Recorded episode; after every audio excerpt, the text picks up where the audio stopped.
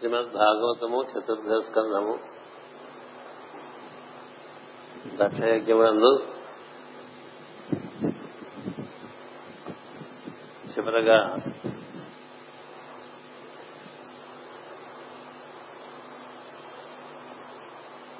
శ్రీమన్నారాయణుడు సువర్ణ దేహమూర్తియే దర్శనమిచ్చి యజ్ఞమున పాల్గొంటున్నటువంటి వారందరికీ కూడా పరిపూర్ణమైనటువంటి ఆనందాన్ని కలిగించడం జరిగింది.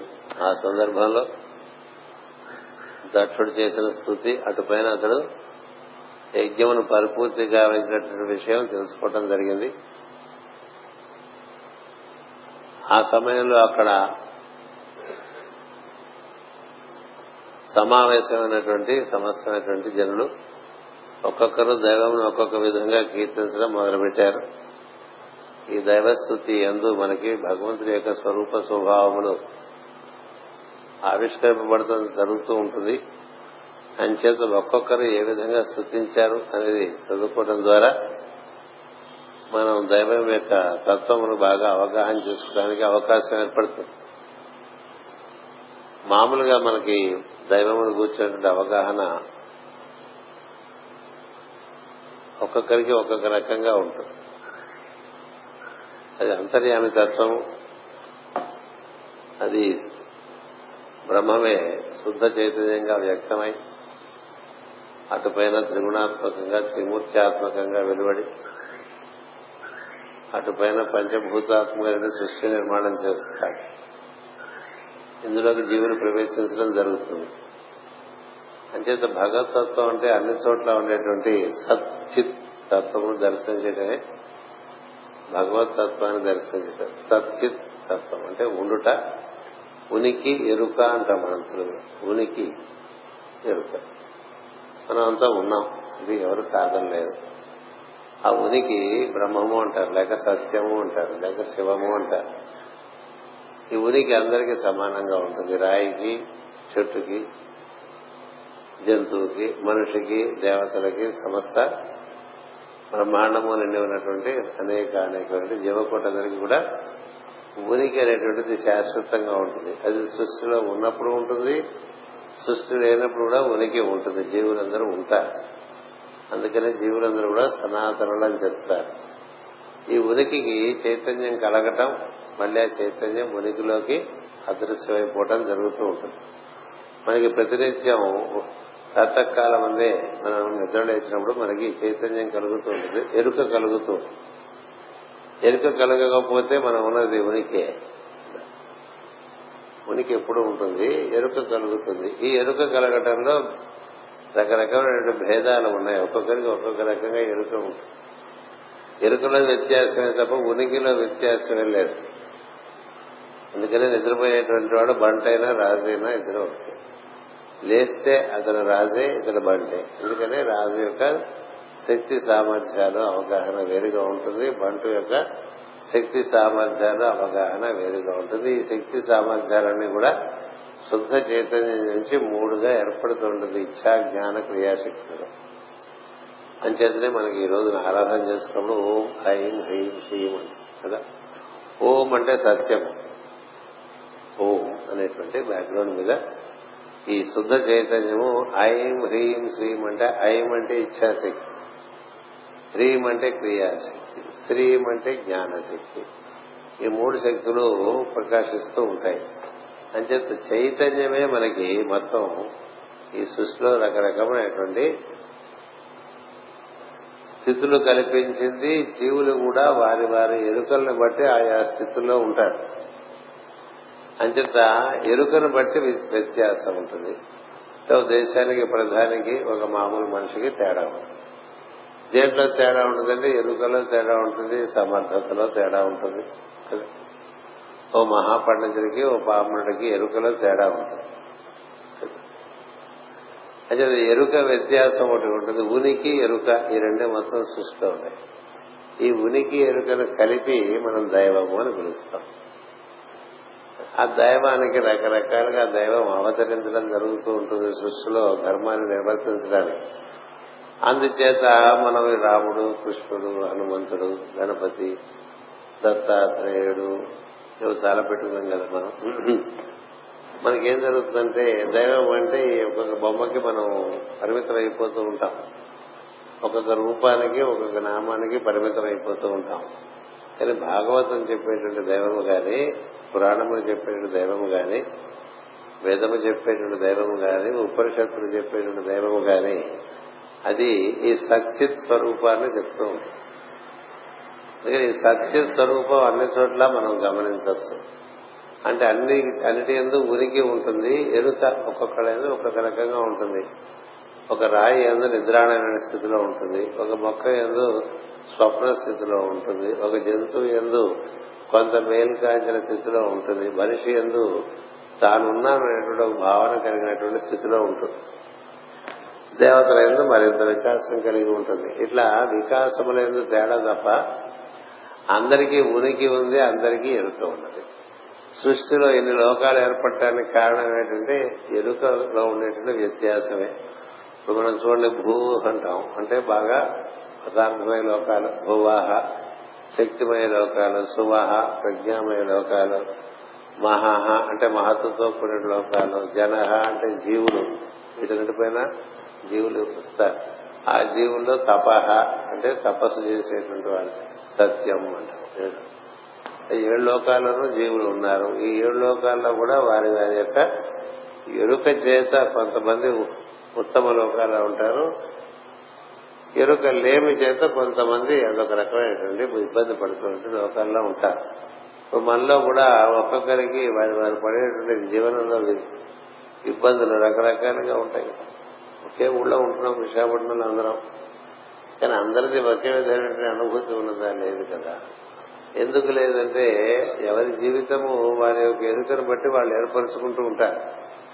ఆ ఎరుకలో తేడాలు వచ్చినప్పుడు దాని నుంచి సమస్యలు వస్తాయి. కదా? ఆ సమస్యలు పరిష్కరించడానికి మళ్ళీ ఎరుకయే ఆధారం. అంటే ఇది మొత్తం సంసారం అంతా కూడా ఎరుక మీద ఆధారపడి ఉంటుంది. ఈ ఎరుక శుద్ధ చైతన్యంగా చెప్తారు. అది ఇచ్చాజ్ఞాన క్రియలుగా పనిచేస్తూ ఉంటుంది. అంచేత ఇక్కడ దైవస్థుతి చేస్తున్నప్పుడు ఋషులు రకరకాల దేవతలు అందరూ ఏ విధంగా కీర్తిస్తున్నారో ఒక్కొక్కరి దృష్టి ఒక్కొక్క రకంగా ఉంటుంది దైవాన్ని గురించి. మనం భాగవత పద్యాలు చదువుకున్నప్పుడు సుఖమహర్షి దైవాన్ని గురించి చేసినటువంటి ప్రార్థన మనం ప్రతి ఆదివారం సాయంత్రం చదువుకుంటూ వస్తున్నాం. అందులో మనకి సుఖమహర్షి చూపించిన దైవము ఈ సత్యత్ స్వరూపమే ఉపనిషత్తులో కూడా సత్య స్వరూపమే ఉంటుంది. రాముడు కృష్ణుడు శివుడు ఇట్లా మనం దాని యొక్క వివరణలోకి వెళ్తే వస్తాయి మనకి. కానీ ప్రధానమైన విషయం మర్చిపోతే ఓదానికి ఒకటి వేరుగా కనిపిస్తుంటుంది. అలా వేరుగా కనిపిస్తే మతాలు పుట్టుకొస్తాయి. మతం ఎక్కడి నుంచి పుట్టుకొచ్చిందంటే మనం ఒకే సత్య స్వరూపంలో ఏర్పడినటువంటి రూపాలు ఆశ్రయించి తద్భిన్నమైనటువంటి విషయం మనకి ఆసక్తి లేకపోవడం చేత ఇది ఎక్కువని అది తక్కువని ఇట్లా భావం చేసుకుంటాం ఇట్లా శివకేశవుల మధ్య భేదాలు చూసేటువంటి వారు ఉన్నారు. రామకృష్ణుల మధ్య భేదం చూసేటువంటి వాళ్ళు ఉన్నారు. అనేక అనేక దివ్యమూర్తులు అందరూ బ్రహ్మస్వరూపులైన వారినందరినీ మనం ప్రార్థన చేస్తూ ఉంటాం. వీరందరూ ఎందుకు గమనించవలసింది సత్య స్వరూపాన్ని. ఆ సత్య స్వరూపాన్ని మనం బాగా అవగాహన చేసుకోవాలి. అందుకని అప్పుడప్పుడు భాగవతంలో దాన్ని ఆవిష్కరిస్తూ ఉంటారు. అక్కడ ఈ ప్రార్థనల రూపంలో కొన్ని ఇవ్వటం జరిగింది. నేను మీతో పాటే చదివి మీకు వివరిస్తాను. ఋత్వికులు ఇట్లని స్థుతించడి వామదేవుని శాపము వలన మేము కర్మలను అనుసరించి జీవించము వేదమునందు ప్రతిపాదింపబడు ధర్మం యొక్క లక్షణములు గల యజ్ఞమున ఇంద్రుడు మొదలగు దేవతల రూపమున నిన్నే పొందుతున్నాము నిన్ను యజ్ఞ స్వరూపునిగా దర్శించుతున్నాము కానీ నీవు స్వచ్ఛ స్వరూపుడవు నిర్గుణుడవు. నిత్యము నిర్మలమైన మూర్తివి. నీ సుందరమైన యథార్థ స్వరూపములను మేము తెలుసుకొనలేము అని అంత బాగుంది. వేదమునందు ప్రతిపాదింపబడిన ధర్మం యొక్క లక్షణములు గల యజ్ఞమున ఇంద్రుడు మొదలగు దేవతల దేవతల రూపమున నిన్నే పొందుతున్నాము ఇప్పుడు ఇంద్రుడిగా దిగి వచ్చింది కూడా అదే తత్వం. ఇదంద్ర అని ఇంద్ర ఇంద్ర పద ఇంద్ర అనేటువంటి నామానికి నిర్వచనం ఏమిటంటే ఇదంద్ర అంటే దీనిని రక్షించేవాడు దీనిని రక్షించడం అంటే సృష్టిని రక్షించడం. ఇది అంటే సృష్టి అది అంటే పరతత్వం. వేదంలో కానీ ఉపనిషత్తులో కానీ అది అంటే పరము. ఇది అంటే నిర్మాణం చేయబడినటువంటి సృష్టి. అందుకని దీన్ని రక్షించడానికి త్రిమూర్తుల యొక్క సమ- సమాహార స్వరూపంగా ఇంద్రుని ఏర్పాటు చేశారు సృష్టిలో ఇప్పుడు మనం ఉన్నాం. ఇప్పుడు మనం మన శరీరము మనకు మన చుట్టూ ఏర్పడిన మన జీవితాన్ని మనం పరిరక్షించుకునేటువంటి ఒక కార్యక్రమం మనం చేస్తూ ఉంటాం కదా. మన శరీరాన్ని పరిరక్షించుకుంటూ ఉంటాం ఇంద్రియాల్ని పరిరక్షించుకుంటూ ఉంటాం కదా. మనకు వచ్చేటువంటి భావములను చక్కగా నిర్వర్తించుకుంటూ ఉంటాం. మన కుటుంబములు మన వారు అనుకునే వారందరినీ పరిరక్షించుకునే ప్రయత్నం చేస్తూ ఉంటాం మనకుండే ఆస్తిపాస్తుల్ని పరిరక్షించుకునే ప్రయత్నం చేస్తూ ఉంటాం ఈ ప్రజ్ఞగా మనలో దైవము ఇంద్రుడిగా ఉన్నాడని అర్థం చేస్తాడు ఇదం ద్రా అని ఇదం ద్రా. అంటే దీనిని రక్షించేవాడు. దేనిని? అంటే నిర్మాణం చేయబడిన దానిని రక్షించేవాడు. ఎక్కడి నుంచి వచ్చాడు? త్రిగుణ త్రిగు త్రిమూర్తుల యొక్క సమాహార ప్రజ్ఞగా దిగి వస్తాడు ఇంద్రుడు. త్రిమూర్తులు ఎక్కడి నుంచి వచ్చారు? శుద్ధ చైతన్యంలో నుంచి వచ్చారు. శుద్ధ చైతన్యం ఎక్కడి నుంచి వచ్చింది? పరతత్వంలో నుంచి వచ్చింది. అంచేత ఆ పిండిలో నుంచి వచ్చిన బొమ్మయ్యే అంచేత మేము యజ్ఞయాగాదుల రూపంలో ఇంద్రాది దేవతలందరి మనం హోమం చేస్తున్నప్పుడు ఇంద్రాది అష్టదిక్పాలకుని మనం ఆవాహనం చేసి ఆరాధన చేస్తాం. అలాగే నవగ్రహాన్ని ఆవాహనం చేస్తాం ఆరాధన చేస్తాం. కొంతమంది అంతరిక్ష దేవతల్ని ఆవాహనం చేస్తాం ఆరాధన చేస్తాం. ఇవన్నిటిని ఒకటే ఒక రూపంగా చూస్తాం. ఏంటంటే అగ్ని. అగ్ని ఈ విధంగా ఈ విధంగా ఈ విధంగా ఏర్పడి ఉన్నది కాబట్టి అగ్ని ద్వారా అందరికీ ఆహుతులు ఇస్తూ ఉంటాం. అంచేత చూడవలసింది ఏంటి? ఇంతమంది ఉన్నారా అంటే ఇంతమంది ఏర్పడి ఒకడే ఉన్నాడు అని గుర్తున్నారు ఒకడే ఇంతమందిగా ఏర్పడి ఉన్నాడు అనేటువంటి గుర్తున్నటువంటి వాళ్ళు వాళ్ళు మూలంతో ముడిపడి ఉండటం వల్ల పక్కదారులు పట్టరు. లేకపోతే మనం ఏం జరుగుతుంటే రహదారి వదిలేసి పక్కదారిలోకి వెళ్తాం అందుకని ఇక్కడ ఋత్విక్కులు ఏమంటున్నారు? వేదమునందు ప్రతిపాదింపబడిన ధర్మం యొక్క లక్షణములు గల యజ్ఞమున ఇంద్రుడు మొదలగు దేవతల రూపమున నిన్నే పొందుతున్నాము. అంటే వాళ్ళందరి రూపంలో నువ్వే మమ్మల్ని స్పృశిస్తున్నావు నువ్వే మమ్మల్ని అనుగ్రహిస్తున్నావు. ఇప్పుడు విద్యుత్ ఉంది ఈ విద్యుత్ మనకి ఫ్యాన్గా కానీ లైట్గా కానీ రావాలంటే ఆ ఫ్యాన్గా లైట్గా ఉంటే కదా మనకి అది అందుబాటులోకి వచ్చింది. లేకపోతే ఈ చోటంతా కూడా విద్యుత్ ఉంది. చోటు నిండా వ్యాప్తి చెందిన విద్యుత్ దాంతో మనం ఒక పరస్పరత్వాన్ని పొంది దాని నుంచి పొందవలసిన అనుభూతి పొందాలంటే అది రూపాల్లో ఏర్పడి ఉంటుంది. అంచేతరా మనకి కెమెరా వీడియో తీస్తుంది అందరు చూడటానికి వీలుగా కదా? రికార్డింగ్ చేసేది ఒకటి ఉంది అట్లా తిరుగుతున్న ఫ్యాన్ ఉంది అట్లా పెరుగుతున్న బల్బు ఉంది అన్నిటికీ ఒకటే విద్యుత్ ఉంది కదా?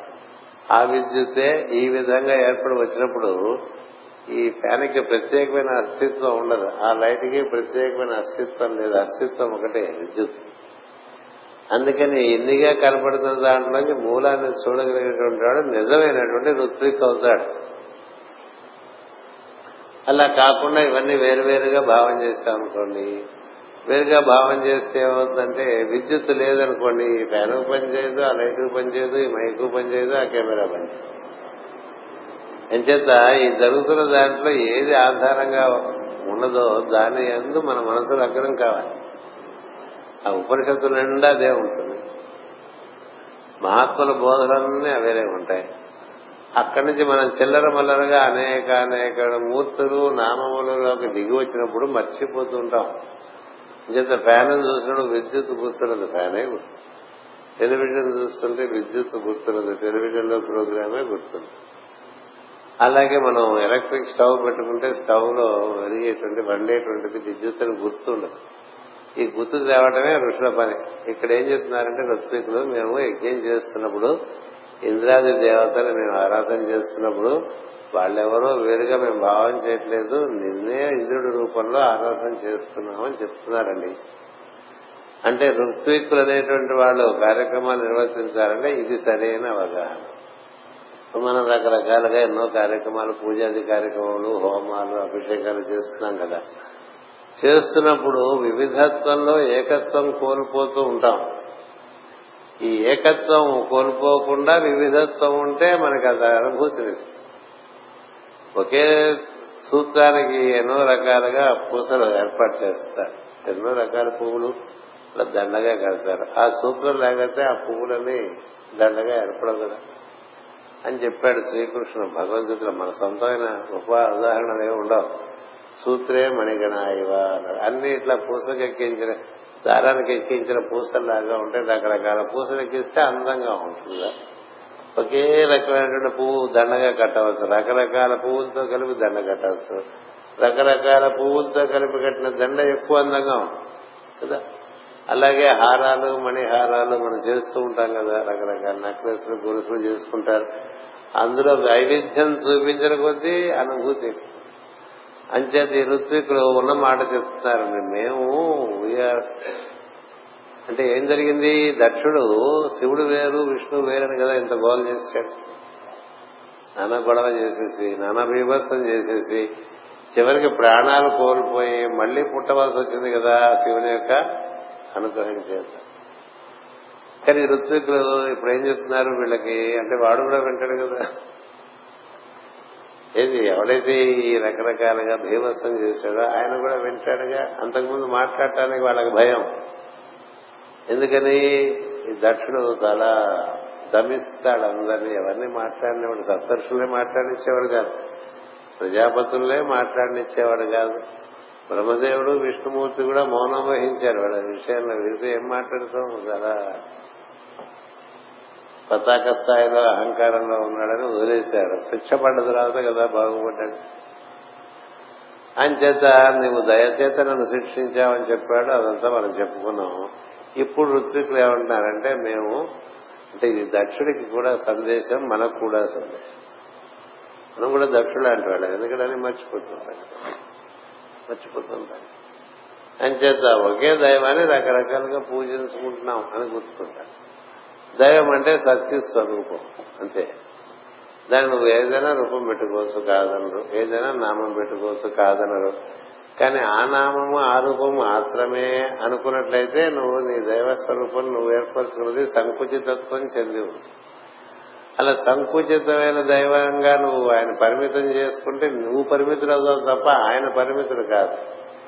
ఇట్లా హాల్ కట్టుకున్నావు హాల్లో చోటు ఉంది. హాల్ లేకపోయినప్పుడు కూడా చోటు ఉంది. కదా? ఈ విశాఖపట్నం లేనప్పుడు చోటు ఉంది భూమి లేనప్పుడు కూడా చోటు ఇట్లాగే ఉంది. ఈ చోట్లో మనం ఈ హాల్ కట్టుకుంటే ఈ హాల్లో ఉండే చోటు మనకి పరిమితం అంతే.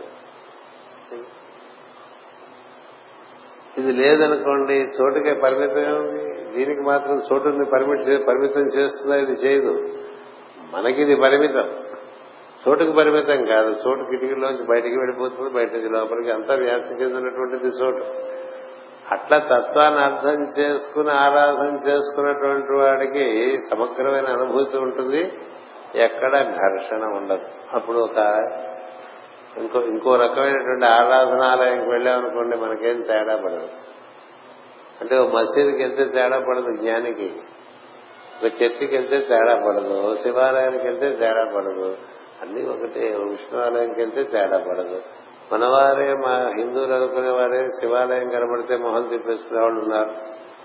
విష్ణు ఆలయం కనబడితే మొహం తిప్పేసుకునే వాళ్ళు ఉన్నారు. ఇట్లా రకరకాలుగా మనం ఎందుకు జరుగుతున్నది? మన యొక్క మనసు ఎందు దైవం యొక్క నిర్వచనాన్ని చాలా లిమిట్ చేశాం. అనిర్వచనమయ్యేటువంటి తత్వాన్ని మనం నిర్వచించుకున్నాం. ఇన్ఫైనట్. ఇన్ఫినిటీని డెఫినెట్ డిఫైన్ చేసేస్తాం. డిఫైన్ చేస్తే అది ఫైనైట్ అయిపోతుంది.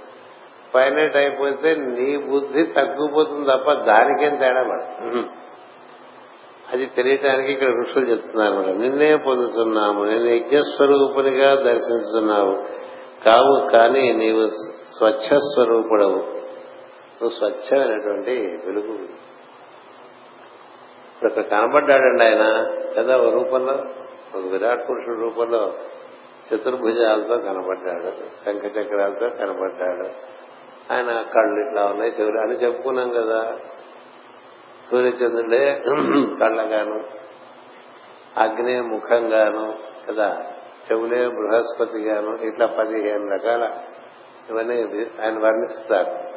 ఈ వర్ణన మాత్రమే కాదు నువ్వు అంటున్నారు వాళ్ళు. కనబడుతున్నటువంటి దైవము మాత్రమే కాదు మొత్తం దైవం ఈ విధంగా మన అనుగ్రహించడానికి ఇలా వచ్చాడు. అందుకని స్వచ్ఛ స్వరూపుడు అంటారు. అంచేత అంతకుముందు విష్ణువుగా కనిపించాడు చూసారా అని అంటానికి వీలేదు కదా? విష్ణువుగా కనిపించడానికి ముందు ఎలా కనిపించాడు? దక్షిణామూర్తిగా కనిపించాడు. దక్షిణామూర్తిగా చెట్టు కింద కూర్చుని పద్మాసనం వేసుకుని శిష్యులకు బోధన చేస్తూ చిన్ముద్ర పట్టుకుని ఇలా కనిపించాడు. తర్వాత చతుర్భుజులై శంకుచక్ర కదా పద్మముడు ధరించి అద్భుతమైనటువంటి అలంకారములతో నిజమైతే మూర్తిగా సువర్ణమయ మూర్తిగా కనిపించాడు. ఇట్లా అదే ఇదే రెండు కాదు రెండింటికి మూలమైంది అంతే. ఇలా తెలుసుకుంటే మనకి కొన్ని జన్మలకైనా మనం ఈ పరిమితులు దాటుతాం. లేకపోతే చిన్నతనం నుంచి మనకి తెలియక మన పెద్దవాళ్ళు మనకి చెప్పకపోవడంలో మనం పరిమితుల్లోకి వెళ్ళిపోతాం. కదా? ఇప్పుడు హనుమంతుడు వేరు సుబ్రహ్మణ్య స్వామి వేరు ఇట్లా అనుకోకూడదు. ఎందుకంటే ఒకడే ఇక్కడ హనుమంతుడిగా ఉంటాడు అక్కడ సుబ్రహ్మణ్య స్వామిగా ఉంటాడు. అక్కడ ఫ్యాన్గా ఉన్నాడు ఇక్కడ లైట్గా ఉన్నాడు అన్నట్టు నీకేది కావాలో దాంతో నువ్వు ప్రతి స్పందించచ్చు అది ఒక సౌలభ్యం. అంచేత అట్లా భావం చేసుకొని ఇక్కడ ఏం చెప్తుందంటే నీవు సత్యస్వరూపుడవు నిర్గుణుడవు. గుణములకు అతీతమైన తత్వం శుద్ధ చైతన్యంగా ఉంటుంది. శుద్ధ చైతన్యం అంటే అది అపరిమితమైనటువంటి విలువగా ఆకాశం అంటే ఆకాశం అంటే అంచులు లేనిది అని అర్థం. కాశము అంటే వెలుగు. ఆకాశం అంటే అంచులు లేని వెలుగు. ఇంత అంత నేను చెప్పడానికి లేదు మీరు. ఎంత వెళ్ళా ఇంకా ఆకాశం ఉంటుంది. అంచేత పరిమితులు లేనటువంటి స్వచ్ఛమైనటువంటి వెలుగు దాని ఎందు ఇంకా అన్ని ఇమిడి ఉంటాయి తప్ప అది దేని ఎందు ఇమిడి ఉండదు. దేవి ఎందు మనం గోదావరిలో చెమ్ము ముంచామనుకోండి చెమ్ములో గోదావరి ఉంటుంది కదా? కానీ గోదావరి చెంబులో ఉందా? చెంబు గోదావరిలో ఉండటం వల్ల చెంబులో గోదావరికి వచ్చిందా? ఇలాంటి ప్రశ్నలు వేస్తుంటారు ఉపనిషత్తులు. గోదావరిలో చెంబు ముంచడం వల్ల చెంబులో గోదావరి వచ్చింది. గోదావరిని చెంబు పట్టేసిందా? లేదు కదా చెంబులో కూడా ప్రవేశించింది గోదావరి. అంతేగాని గోదావరిని పట్టడం అంటే ఏముండదు కదా మనం. అట్లాగే ఆకాశం పట్టడం ఏముండదు. అందులో అన్ని ఏర్పడుతూ ఉంటాయి. అంచేత నీవు నిర్గుణుడవు. అంటే నువ్వు ఎరుపు రంగు కాదు పసుపు రంగు కాదు నీలం రంగు కాదు ఏ రంగు అని చెప్పాలి నువ్వు ఇచ్చాశక్తివి కాదు క్రియాశక్తివి కాదు జ్ఞానశక్తివి కాదు. ఇప్పుడు అమ్మవారిని ముక్త విద్రమహే మనీల ధవలక్షాయ ముఖై శ్రీక్షడై యుక్తామని చదువుతాం అంటే ఏంటి? సూర్యచంద్రాత్మకమైన కాంతి ఎరుపు కాంతి నీలం కాంతి పసుపు కాంతి అని చెప్తూ ఉంటాం. ఇవన్నీనైనా కాదు. దానికి ఆధారమైనటువంటిది వెలుగు కదా అందుకని ఏమంటున్నాడంటే ఇక్కడ నేను స్వచ్ఛ స్వరూపుడవు నిర్గుణుడవు. నిత్యము నిర్మలమైనటువంటి మూర్తివి. నీ సుందరమైన యథార్థ స్వరూపములను మేము తెలుసుకొనలేము అన్నాడు. అంటే అది ఎన్ని రూపాలుగైనా రావచ్చు. ఎన్ని రూపాలుగా రావచ్చు. ఎన్నో ఇప్పుడు రాముడుగా వచ్చాడు. ఎంత అందంగా వచ్చాడండి మన పురాణం చదువుకుంటే రామాయణం. రాముని అందం అద్భుతంగా వర్ణిస్తారు. ఋషులు సైతం ఆయన కావలించుకోవాలని ప్రయత్నం చేశారు రకరకాలుగా. ఏది? సమస్తమైనటువంటి మోహములు దాటువంటి ఋషులు కూడా మోహపడేటువంటి అందగాడిగా దిగి వచ్చాడు రాముడు కదా అలాగే కృష్ణుడిగా దిగి వచ్చాడు అలాగే ఎన్నో రూపాలుగా దిగి వచ్చాడు ఒక్కొక్కసారి ఒక్కొక్క రకంగా వస్తాడు. ఇంతే అంటానికి ఏం లేదు. కదా? నరసింహుడుగా వచ్చాడు వామనుడుగా వచ్చాడు మత్స్య మత్స్యరూపుడుగా వచ్చాడు వరాహమూర్తిగా వచ్చాడు. ఎన్నెన్ని రూపాలుగా వచ్చాడో ఎన్ని రూపాలుగా వస్తాడో ఇప్పుడు మనకి అలా వచ్చినప్పుడు మనం గుర్తించలేవన్నీ అందుకని ఇక్కడ ఏం చెప్తున్నారు? నీ సుందరమైన యథార్థ స్వరూపములను మేము తెలుసుకొనలేము. ఎందుకని మనం ఈ రూపాలకి కొన్నిటికి లిమిట్ అయిపోతాం కదా? అయిపోవటం వల్ల ఇంకో రూపంగా వచ్చిందనుకోండి అది గుర్తు. అదే ఇంకో రూపంగా వస్తే గుర్తించలేదు ఆ తత్వమే ఆ పిండి నుంచే ఇంకొకటి ఇంకొక బొమ్మ చేశారు. అంచేత అది వేరు ఇది వేరు అనుకుంటూ ఉంటాం. సముద్రంలో అలలు వస్తూ ఉంటాయి. అన్ని అలలు సముద్రానికి సంబంధించినవే. కానీ ఆ మనం ఎప్పుడో చూసేది అలా మైండ్లో ఉండిపోయింది అనుకోండి. మరి ఆ మళ్ళీ ఎప్పుడు వస్తుందని మనకే తెలియదు వచ్చినా కూడా. కదా? ఆ సముద్రం అయితే అదే సముద్రం. ఒక్కొక్కసారి ఒక్కొక్క అలాగా వస్తూ ఉంటుంది. ఒకసారి సినీగా వచ్చింది. ఒకసారి ఎంఎన్గా వచ్చింది. ఒకసారి ఈకేగా వచ్చింది. అట్లా తరంగాలు తరంగాలుగా వస్తుంది ఎవరు? మాస్టర్ అనేటువంటి చైతన్యం. కదా? అలా చూసామనుకోండి అప్పుడు మనకి రూపాల యొక్క భేదం మనకి బాధించదు. అందుకనే కదా మనకి పాత వాళ్ళు ఒప్పుకుంటాం కొత్త వాళ్ళు ఒప్పుకోం. ఇప్పుడు సివివి గారిని అనుసరించేవారు ఎమ్మని గారిని ఒప్పుకోలేదు. ఎమ్మని గారిని అనుసరించేవారు సివివి గారిని ఎమ్మని గారిని ఒప్పుకున్నారు అలాగే ఈకే గారు వచ్చేసరికి ఏమైంది? ఎమ్మెన్ గారిని అనుసరించేవారు సివివి గారిని అనుసరించేవారు ఈకే గారిని ఒప్పుకోరు. ఎందుకని? ఇంకో రూపం. అంటే ఏమైంది నీకు? పరిమితులు దాటలేదు. రూపం మారితే మాత్రం అదే కదా వెలుగొస్తుంది. అదే వెలుగొస్తున్నప్పుడు రూపం మారినంత మాత్రాన గుర్తించలేకపోవటం ఎందుకు జరుగుతుంది? షిరిడి సాయిబాబాను అంగీకరించిన వారు సత్యసాయిని అంగీకరించలేదు కదా.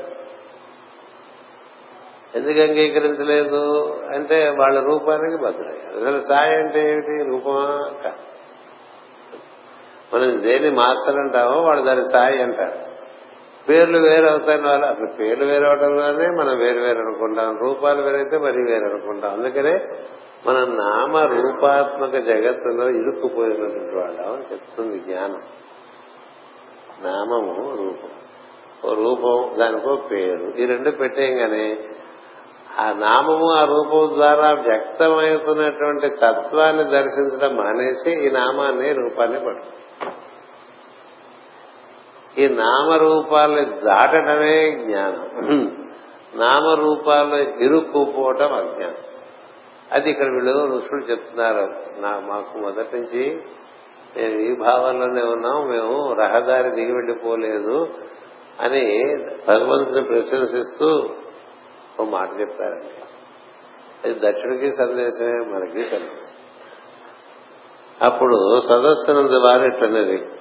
సదస్సులు ఇంకా చాలా మంది ఉంటారు. వాళ్ళందరూ ఇట్లా రాదు సంసార జీవితం అన్నది మహారణ్యముల ప్రయాణము వంటిది. మనబట్టి వాళ్ళు కదా వాళ్ళందరూ పార్టిసిపెంట్స్ కదా? అందుకని వాళ్ళు ఏం చెప్తున్నారంటే సంసార జీవితం అన్నది మహారణ్యమున ప్రయాణము వంటిది. అందందు అడవి దగ్ధమై జ్వాలల మీదకి వచ్చినట్లు దుఃఖములు కలిగి బాధించుతుండను కష్టములనబడు దాటలని కారడవులతో కూడి ఉండును. కర్రలు పుచ్చుకుని దొంగలు తరుముసున్నట్లు యమదూతలు తరుముసుందరు అందందు సర్పములు కనిపించినట్లు మృత్యువు దూరముగా దగ్గరగా కనిపించుచుండును. పాపకర్మలు పురుల వలె చుట్టూ సమీపించును. సుఖ దుఃఖములు పందికొక్కుల కన్నముల వలె దారి కట్టవచ్చును. రావులందు ఆత్మరక్షణకు ఆశ్రయము కనిపింపదు దప్పికలో ఎండమవుల వలె ఇంద్రియ విషయములు కార్యభారములు ముందులకు నడిపించుచును నేను నాది అనబడి కూతలతో కూడిన దేహరూపములో మెదులుచుండు నేను నాది అనబడు కూతలతో కూడిన దేహ రూపములు మెదలుచుండును అట్టి బాటలో మోపలేని బరువులు మోచుచూ నడిచిపోవు. మూఢజనులు ఏనాడైనను మీ పాదపద్మములు దర్శింపక తప్పదు. అప్పుడే రిలీజ్ అంతవరకు రిలీజ్ లేదు. ఇది ఇప్పుడు మన స్టోరీ మన బయోగ్రఫీ అంతా ఇక్కడ. ఈ విధంగా అంటే మా లోకల్లో జనులు ఇలాగే ఉంటారు కదండి. ఏం చెప్తారు ఒక ఒక్కసారి ఎక్కువ వివరించక్కలే మాకు? ఇది చాలా ఫెమిలియర్ అయిన విషయం కదా అందరికి అనుభూతులు ఉండేటువంటి విషయం కాబట్టి దాన్ని ఎక్కువ చెప్పుకోవడానికి ఏం లేదు. ఇంకొకసారి చదివేస్తానంటే ఋషుల గురించి మాట్లాడిన ఋత్వికుల గురించి. మామూలుగా సభలో యజ్ఞం చేస్తున్నారంటే ఎక్కడన్నా ఏదో ఫంక్షన్ జరుగుతుంటే అందరం పోతూ ఉంటాం కదా. కదా?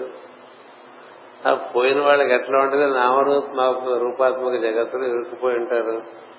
మన రూపాలే మనం అనుకుంటాం మన పేర్లే మనం అనుకుంటాం. మనకు రకరకాల భయాలు ఉంటాయి కదా.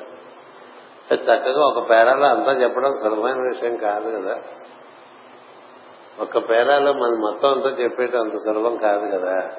అది ప్రజ్ఞ అనగలిగే కలవాళ్ళే చెప్పగలరు. ఎంత బాగా చెప్పారు చూడండి సంసారం అనే జీవితం అన్నది మహారణ్యమున ప్రయాణ మార్గము వంటిది అంటే మనం ఎడిపోతున్నాం తెలియదు మనం కదా? ఎందుకంటే ఎప్పుడు మనకి ఇమీడియట్గా ఏదో సమస్య ఉంటుంది దాన్ని అటెండ్ అవుతూ ఉంటాం అంతే కదా? ఇప్పుడు అరణ్యంలో పోయేవాడికి అప్పటికి వచ్చిన సమస్య దాన్ని అట్లా దాన్ని దాని వంక చూసుకుంటూ ఉంటాడు అలా జరుగుతుంది. ఎక్కడికి వెళ్తున్నాను చెప్పు. ఇప్పుడు ఇప్పుడు ఇలా మనం రోజు పనులు చేసుకుంటున్నాం కదా ఎటు వెళ్తున్నా ఎటు వెళ్తున్నా దైవాన్ని చేరే మార్గంలో వెళ్తున్నావా? ఒకటి ఆ మార్గం నీకు తెలుసా? రెండు. తెలియదు ఏదో ఈ పూటకు వచ్చిన అటెండ్ అయిపోతూ ఉంటావు. అంతే ఈ లోపల ఎప్పుడు అందులోకి సమస్యలు వచ్చేస్తుంటాయి. అంతేగాని ఇప్పుడు ఇక్కడ మనం శరీరం వదిలేసామనుకోండి ఎక్కడికి వెళ్తాము? తెలియదు.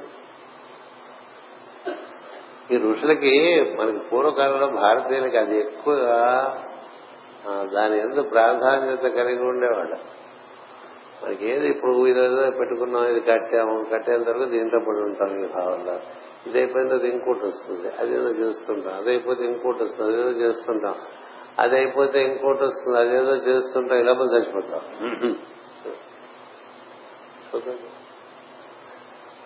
అంచేత ఈ చచ్చిపోయిన తర్వాత ఎక్కడికి వెళ్తా?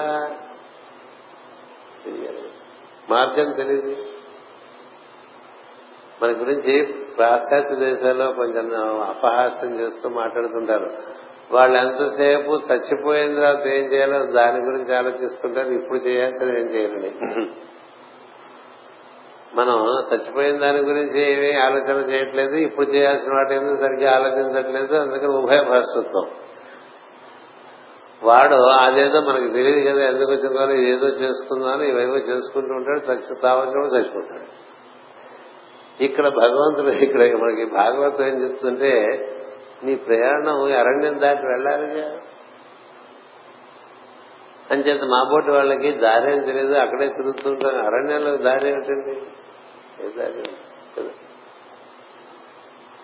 అక్కడక్కడే తిరుగుతుంటాం. దారిలోనే నడుస్తున్నాం అనుకుంటాం కదా.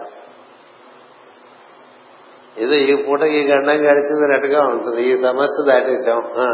ఇంకా లేవు ఆ సమస్యలు? ఇంకా లేదు లేకపోతే మనమే ప్రత్యేకంగా మన మేధస్సు నుంచి సృష్టించుకుంటాం సమస్య. ఇది మన మన ప్రత్యేకత. మనమే సమస్యలు సృష్టించుకుని వాటిని పరిష్కరించుకుంటూ సృష్టించుకుంటూ పరిష్కరించుకుంటూ పరిష్కరించుకున్న వాళ్ళు ఎంతమందిలండి? కానీ పరిష్కరించుకున్న వాడు కూడా సమస్యలే సృష్టించుకుంటూ ఉంటాడు అంచేది అక్కడక్కడే రంగులు రావటం తిరిగినట్టు తిరుగుతుంటాం. ఇంతేరా ఈ జీవితం తిరిగే రంగులు రావటం అంటే అర్థం అక్కడక్కడే అక్కడక్కడే. మన తిరుగుళ్ళంతా మొత్తం సంవత్సరం అంతా తీసుకుంటే ఏముందండి? ఒక పడుతుంటుంది అలా అలా కదా రేపు నవంబర్ వస్తే రాజమండ్రి వెళ్ళిపోతాం. డిసెంబర్ వెళ్తే శ్రీకాకుళం బెంగళూరు వెళ్ళిపోతాం. జనవరి వస్తే సింహాచలం వెళ్ళిపోతాం.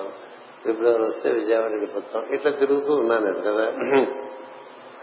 ఇందులో జనం బయటకెళ్ళే మార్గం ఉందా అనేది ఒకటి వెతుక్కోదు అలా ఉండదు తిరుగుతూ తిరుగుతూ తిరుగుతుంటే ఎప్పుడో దీనికి ఒక టైం ఉంటుంది కదా పడిపోయే అది చెప్తున్నారనమాట అందందు అడవి దగ్ధమై జ్వాలల మీదకి వచ్చినట్లు దుఃఖములు కలిగి బాధించుతున్నాను ఇదొకటి. ఏదో తిరుగుతున్నాం అనుకుంటే ఈ లోపల దుఃఖాలు కలిగించే సన్నివేశాలు రావా? వస్తాయి. రాకూడదు అనుకోబోకండి. ఎందుకంటే దుఃఖాలు కలిగించే సన్నివేశాలు అక్కడ ఉండేందుకు వచ్చినాయి ఇక్కడ ఉండేందుకు వచ్చినాయి అంతకన్నా మనకి పెద్ద మోడల్స్ ఏం లేవు కదా. అంతకన్నా పెద్ద మోడల్ సృష్టిలో లేవు. రాముడు కష్టాలు పడలేదా? కృష్ణుడు కష్టాలు పడలేదు? కష్టాలు రాకూడదు కష్టాలు రాకూడదు అనుకోపోకుండా వస్తాయి. ఎందుకంటే ఇది అరణ్యం. అప్పుడప్పుడు కార్ సీట్స్ వస్తూ ఉంటుంది కష్టాలు వస్తాయని తెలిస్తే బాగా రాకూడదనే బుద్ధి ఉందే అది మంచి బుద్ధి. రాకూడదు ఏంటి నువ్వు అరణ్యంలో ఉన్నావు. ఎప్పుడైనా కార్ సీట్స్ రావచ్చు అప్పటికప్పుడు కార్చిత్తులో ఇరుక్కుపోతుంటారు అరణ్యంలో. కదా? అంచేత దుఃఖములు కలిగిస్తుంది చాలా దుఃఖం కలుగుతుంది కదా. ఎక్కువ మంది సీనియర్ సిటిజన్స్ ఉన్నారు వాళ్ళందరికీ ఇప్పటికే తెలిసే ఉంటాయి ఈ అనుభవాలన్నీ కూడా. దుఃఖం కలిగించే సన్నివేశాలు లేవా? వస్తుంది అంటే అది కార్చిత్తులాగా అప్పుడప్పుడు కాలుస్తూ ఉంటాయి మనసుని కదా? మనసును బాధ పెడుతూ ఉంటాయి. కష్టములు అనబడి దాటరాని కారణముల తోడి తో కూడి ఉండను. అసలే అరణ్యం అందులో కార్చిత్తు ఎలా ఉంటుందండి. ఇది మనం రోజు చదువుకున్నాం అనుకోండి ఏ పెద్ద పెద్ద వాళ్ళకి తప్పలేదు మనం మనం ఏదో చాలా మన మహాభక్తులు మనకి ఏ కష్టం రాకూడదు ఇలా చూసుకోవాలి దేవుడు అనుకుంటాం కదా. అంటే భక్తుల కథలన్నీ చదువుకోమని చెప్తారు. చదువుకుంటే అసలు వాళ్ళ జీవితాలు పుట్టల పుట్టల కష్టాలు. ఎందుకు రాకూడదు? నీకెందుకు రాకూడదు అనేవారు గారు ఇలా వచ్చింది మేస్తారంటే ఇలా ఎందుకు వచ్చింది మేస్తారంటే ఎందుకు రాకూడదురా అనేవారు అందులో నువ్వేం చేయాలో చెయ్యి వస్తాయి అందరికీ వస్తాయి. పరమ గురువులు అనేటువంటి వాళ్ళందరూ కూడా ఎవరికి రాదు? అంచేత తిరిగే దారి అందులో కారు చిచ్చు. కర్రలు పుచ్చుకొని దొంగలు తరుముతున్నట్లు యమదూతలు తరుముతుందరు. అట్నుంచి ఎవరో వస్తున్నారంటే పరిగెడతాం ఇటు నుంచి ఎవరో వస్తున్నారంటే పరిగెడతాం కదా. మనం అదే కదా. బార్డర్స్ అని జాగ్రత్తగా కాపాడుకుంటుంది ఎవరిలో దొంగలు దొరుకుతారేమో నానా బాధ పడిపోతుంది. ఈ సహజ లోకంలో ఎప్పుడు జరగలేదండి రాజ్యాల ఆక్రమణ మానవ జాతి చరిత్రలో ఎప్పుడు ఉన్నాయి. ఎప్పుడు. ఎప్పుడు పక్కవాడి రాజ్యం మీద కన్నయ్యగా ఇంకో రాజుకి. అంతెందుకు మామూలుగా గ్రామాల్లో కూడా పొలంలో పక్కవాడి పొలం అడుగు కలిపేసుకుందాం అని వాడు గట్లు కట్టేసుకుంటాడు కదా. ఆ దురాక్రమణ అనేటువంటిది రజగుణ సంపద రజగుణ సంపర్కం చేత ఏర్పడుతూనే ఉంటుంది. అంచేత ఎవరో తరుగుతున్నట్టుగా మనకి సన్ని ఎప్పుడు సమస్యలు ఉంటుంటాయి కదా. అందందు సర్పము కనిపించినట్లు మృత్యువు దూరముగా దగ్గరగా కనిపించుతుండము అదొకటి. మధ్య మధ్యలో మన వాళ్ళే చుట్టుపక్కల ఉండేవాళ్ళు మన బంధువులు మన ఇంటి వాళ్ళు ఎవరైనా చచ్చిపోయినప్పుడు దగ్గర అవుతుంది మృత్యువు. ఎందుకు దగ్గర అవుతుంది? మనం కూడా చచ్చిపోతాం కదా గుర్తు వస్తుంది కదా. అది కొన్నాళ్ళే కదా మళ్ళీ మామూలు అయిపోతాం. దూరం అయిపోతుంది మళ్ళీ మృత్యు. మృత్యు దగ్గర అవుతుంటుంది దూరం అవుతుంటుంది దగ్గర అవుతుంటుంది దూరం అవుతుంటుంది ఎందుచేత నీ చుట్టూ ఉండే సన్నివేశాల చేత. బాగా దగ్గరగా మనకి అతి సన్నిహితులు పోయారనుకోండి కొంచెం దగ్గరగా కొన్నాళ్ళు మృత్యువు కాపురం చేస్తుంటుంది. మనం కూడా పోతాం కదా అనే ఒక దృక్పథంలో ఉంటాడు. లేదు కొంత అయిపోయింది ఎప్పుడో పదేళ్ళు అయిపోయింది ఇంక గుర్తు ఎక్కడ చుట్టుపక్కల మనకు సావు లేదనుకోండి. మనం ఎప్పుడు శాశ్వతంగా ఇక్కడే ఉన్నాం అనుకుంటూ ఉంటాం. అని కదా పనులు చేస్తూ ఉంటాం. అని కదా పనులు చేస్తాం అంచేత నువ్వు శాశ్వతుడువా కాదు. కానీ ఎందుకు చేయాలి? పది మందికి ఏమన్నా అయితే చేయాలి. లేకపోతే చేయక. నీ కోసం చేసుకోక నీ కోసం చేసుకునేది లోపల టైం వేస్ట్ అయింది. అంచేత ఇది దూరం అవుతుంటుంది దగ్గర అవుతుంటుంది మృత్యు దూరం అవుతుంటుంది దగ్గర అవుతుంటుంది. అందుకనే ఏం చెప్తారంటే సద్గురువులు ప్రతిరోజు రాత్రి చచ్చిపోతున్నారని రెడీ అయిపోమంటారు అదొక శిక్షణ మనసుకి ఈ రాత్రికి నేను వెళ్ళిపోతున్నాను అనే భావన ఉందనుకోండి. బెడ్రూమ్ ఈజ్ మై డెత్ అని చదువుకోవట్లేదు మనం అక్కడ కదా?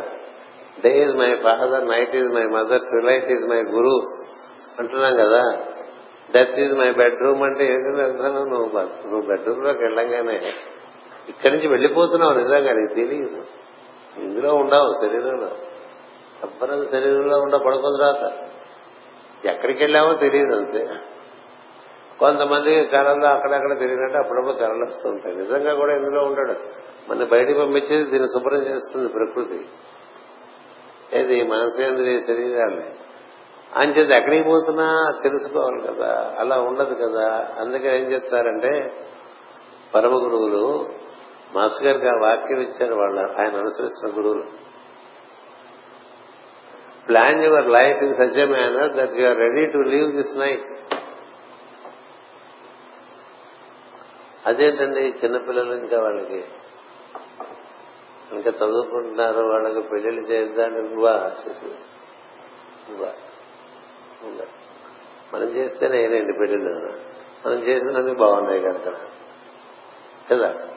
అంచేత ఏదో జరిగింది జరుగుతున్నది ఎవడెవడు రాత పట్టి వాడు జరుగుతుంటుంది. నీ రాత సంగతి నువ్వు చూసుకోరా. అదే యేసుక్రీస్తు చెప్తాడు నా కోసం ఏడకండి మీకోసం ఎవడండి?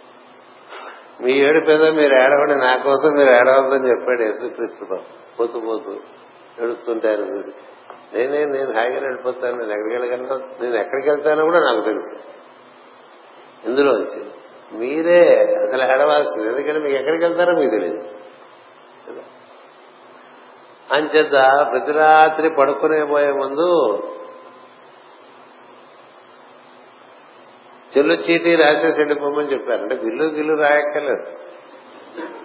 ప్రతిరోజు విల్లు రాసి పొద్దునే చింపేసి మళ్ళీ విల్లు రాసి మళ్ళీ పొద్దునే రాత్రి రాత్రి విల్లు రాయటం పొద్దున్న చింపేయటం అని బాగుండదు కదా పోతే పోయే కదా. మన మహాత్ములు ఎవరు కూడా విలువలు రాసినట్టు ఎక్కడ కనపడలేదు మనకి వాళ్ళ జీవిత చరిత్ర. కదా? అంచేత ప్రతి రాత్రి వెళ్ళిపోతాడు అసలు. అది యోగానికి పనికొస్తుంది. ఎందుకని? ఇది శాశ్వతం కాదు అని గుర్తురాడు అప్పుడు ఈ మృత్యు దూరం దూరం అయిపోవటం దగ్గర అయిపోవటం అనేది ఏముండదు ఇప్పుడు ఉందని తెలుసు మనతో. ఎందుచేతనంటే మృత్యు ఎప్పుడు చెప్పిరారు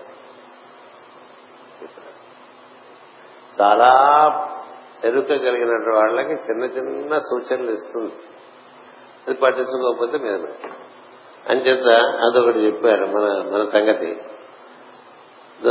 పాపకర్మలు పులుల వలె చుట్టి సమీపించనండి. మన చూడండి పెద్ద పెద్ద సమస్యలు వచ్చి నిద్రపడిన పరిస్థితులు వస్తుంటాయి కదా. అది పులి పక్కన ఉందంటే నిద్రపోగలం పులి తిరుగుతుందిగా ఈ ముప్పిడి ఖాళీలో అన్నారనుకోండి రాత్రి పూట ఎవరు పడుకుంటాడు చెప్పండి? ఎవరు ఏంట్లో ఇంట్లో ప్రవేశిస్తుందో తెలియదు కదా పులి అంచేత ఈ సమస్యలు పులుల వలె చుట్టూ సమీపించడం సుఖములు దుఃఖములు పందికొక్కుల కన్నముల వలె దారికి అడ్డువస్తుంటాయి సుఖాలు దుఃఖాలని పందికొక్కు కన్నాలతో పోల్చారు. అంటే పందికొక్కు మనకు తెలియకుండా వచ్చేస్తుంది కదా. తెలియకుండా వెళ్ళిపోతుంది మనకు తెలిసిన లోపల వచ్చేస్తుంది పందికొక్కు కన్నాలు ఇది ఇక్కడి నుంచి వచ్చేసింది అనుకుంటాం. మళ్ళీ మనకు తెలియదు ఇంకో కణంలోంచి వెళ్ళిపోతాం అట్లా వస్తూ ఉంటాయి. సుఖమైన దుఃఖమైన నీకేం ముందుగా ఇన్ఫర్మేషన్ ఇచ్చి అపాయింట్మెంట్ తీసుకుని అట్లా రావు. కదా? నేను వస్తున్నానని అపాయింట్మెంట్ తీసుకొస్తుందండి సుఖమైన దుఃఖమైన. అందుకనే మన సిస్టమ్లో అపాయింట్మెంట్ లేదు. భారతీయ సంస్కృతిలో అపాయింట్మెంట్ ఏంటి నీ బంధన? అతిథి అంటే వాడు చెప్పకుండా వచ్చేవాడే కదా అతిథి. ఎందుకని ఎప్పుడు ఎక్కడ ఏదైనా జరగచ్చు అనేటువంటిది ఒక వాక్యం. ఎప్పుడు ఎక్కడ ఎవరికి ఏదైనా జరగచ్చు. అనేటువంటిది నమ్ముకున్న వాడికి అపాయింట్మెంట్ ఏంటండి ఇప్పుడు వాడు వచ్చిన తర్వాత నీకు తెలుస్తుంది ఓహో వీడితే మనకి వాడు అపాయింట్మెంట్ కాలం కుదిర్చిందని. అందుకని అపాయింట్ బేసిస్ మీద పనిచేసేవాడికి ఎప్పుడు ఏం జరుగుతుందంటే అన్అపాయింటెడ్గా బోల్డ్ మంది వచ్చేస్తుంటారు. ఎందుకని? వీటి చికాకు పెట్టారు ఈ లాభం లేదులే ఏదో వచ్చేది కానిద్దాం అనుకునేటువంటి వాడు. భక్తరాజు మహారాజు గారు ఒకసారి ఆయన పక్కన కూర్చున్నప్పుడు ఒక మాట అన్నారు పడుకున్నారు ఆయన ఈ లోపల ఎవరో వచ్చారు అంటే వాళ్ళేమో గురుగారు ఎప్పుడో పడుకున్నారంటే నేను పక్కనే ఉన్నా లేదు లేదు పడుకోలేదు లోపలికి రా అన్నాడు ఆయన హిందీలో అని అప్పుడు ఓ మాట చెప్పాడు ఆయన చాలా ఆశ్చర్యం వేసింది. మనకి పూజారులు పడుకోవాలి కాబట్టి దేవాలయాలు మూసేస్తారు కానీ దేవుడు పడుకుంటాడా ఎప్పుడో? ఎప్పుడైనా పడుకుంటాడా?